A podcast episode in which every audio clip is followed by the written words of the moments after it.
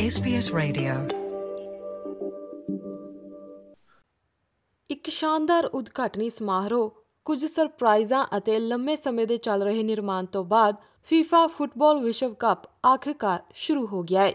ਉਦਘਾਟਨੀ ਸਮਾਰੋਹ ਤੋਂ ਬਾਅਦ ਪਹਿਲਾ ਮੈਚ ਇਕਵਾਡੋਰ ਨੇ ਮੇਜ਼ਬਾਨ ਦੇਸ਼ ਕਤਰ ਦੇ ਨਾਲ ਖੇਡਿਆ। ਪੇਸ਼ ਹੈ ਜਸਦੀਪ ਕੌਰ ਗਿੱਲ ਦੀ ਜ਼ੁਬਾਨੀ ਇਹ ਖਾਸ report. Dear friends, welcome, welcome to the FIFA World Cup Qatar 2022.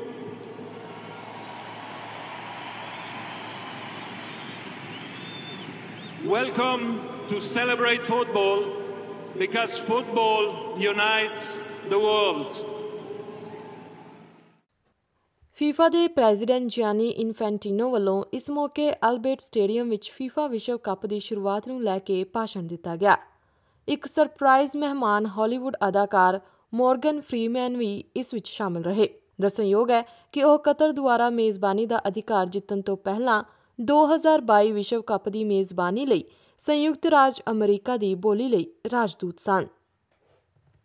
I remember even after hearing the call, instead of seeing another way, we dismissed it and demanded our own way.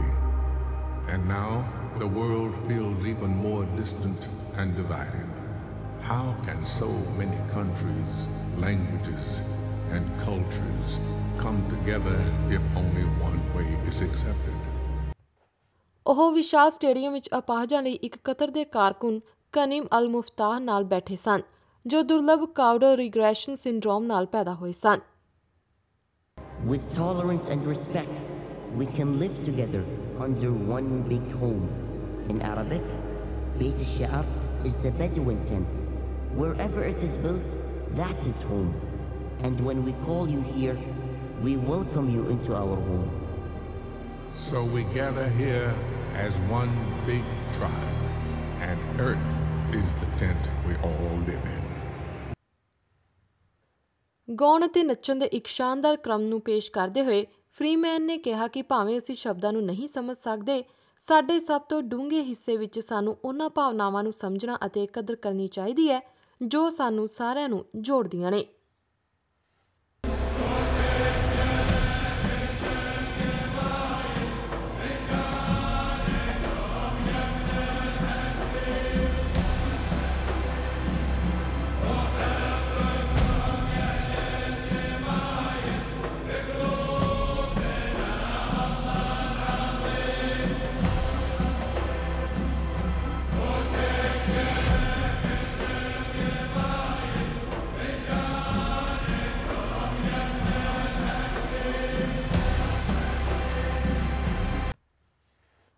Tournament ਦੇ ਅਧਿਕਾਰਿਤ Muscat ਲਾ ਇਸ਼ ਦਾ ਇੱਕ ਵਿਸ਼ਾਲ ਸੰਸਕਰਣ ਦੇਖਣ ਨੂੰ ਮਿਲਿਆ, ਜਿਸ ਦਾ ਅਰਬੀ ਵਿੱਚ ਅਰਥ ਸੁਪਰ ਹੁਨਰਮੰਦ ਖਿਡਾਰੀ ਬਣਦਾ ਹੈ ਇਸ ਵਿੱਚ ਪ੍ਰਸਿੱਧ Korean K pop band BTS ਦਾ ਜੁੰਗਕੁਕ ਸ਼ਾਮਲ ਸੀ। ਉਹਨਾਂ ਨੇ ਕਤਰ ਦੇ ਗਾਇਕ ਫਹਾਦ ਅਲ-ਕਬੈਸੀ ਨਾਲ ਮਿਲ ਕੇ ਆਪਣਾ ਮਸ਼ਹੂਰ ਸਿੰਗਲ ਡ੍ਰੀਮਰਸ ਗਾਇਆ।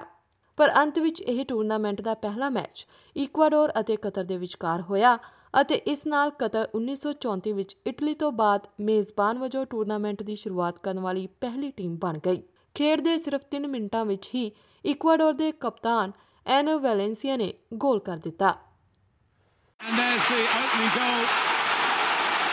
It's knocked in by Enna Valencia, no less. And the World Cup is off and running, but the host nation aren't enjoying it.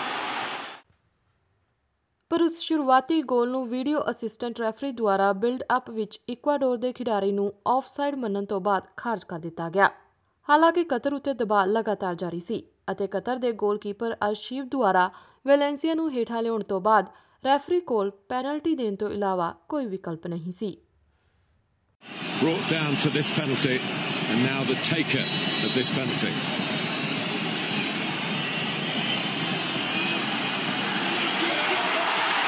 he rolls it in.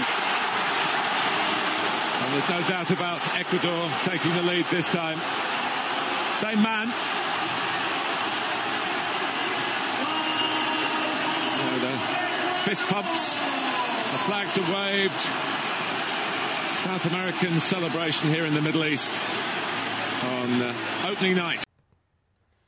ਐਨਰ ਵੈਲੈਂਸੀਆ ਦਾ ਪ੍ਰਭਾਵਸ਼ਾਲੀ ਪ੍ਰਦਰਸ਼ਨ ਜਾਰੀ ਰਿਹਾ ਜਦੋਂ ਐਂਜੇਲੋ ਪ੍ਰੀਸੀਆਡੋ ਨੇ ਪੈਨਲਟੀ ਬਾਕਸ ਵਿੱਚ ਇੱਕ ਖਤਰਨਾਕ ਗੇਂਦ ਨੂੰ ਐਂਗਲ ਕੀਤਾ ਅਤੇ ਵੈਲੈਂਸੀਆ ਨੇ ਇਸ ਨੂੰ ਸੇਧ ਦੇਣ ਲਈ ਸੰਪੂਰਨ ਤਕਨੀਕ ਦਾ ਪ੍ਰਦਰਸ਼ਨ ਕੀਤਾ ਅਤੇ ਦੱਖਣੀ ਅਮਰੀਕਾ ਨੂੰ ਕਤਰ ਉੱਤੇ ਦੋ ਗੋਲਾਂ ਦੀ ਜਿੱਤ ਦਿਵਾਈ।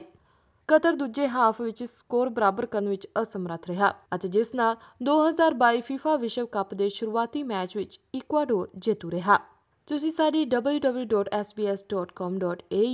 www.sbs.com.au/on-demand/fifa world cup 2022 ਉੱਤੇ SBS ਸਮਰਪਿਤ ਹੱਬ ਉੱਤੇ ਇਸ ਮੈਚ ਤੋਂ ਰੀਪਲੇ ਮਿਨੀ ਮੈਚ ਅਤੇ ਹਾਈਲਾਈਟਸ ਦੇਖ ਸਕਦੇ ਹੋ ਇਹ ਜਾਣਕਾਰੀ SBS ਨਿਊਜ਼ ਤੋਂ ਐਲਨ ਲੀ ਦੀ ਸਹਾਇਤਾ ਨਾਲ ਪੰਜਾਬੀ ਵਿੱਚ ਜਸਦੀਪ ਕੌਰ ਗਿੱਲ ਵੱਲੋਂ ਪੇਸ਼ ਕੀਤੀ ਗਈ ਹੈ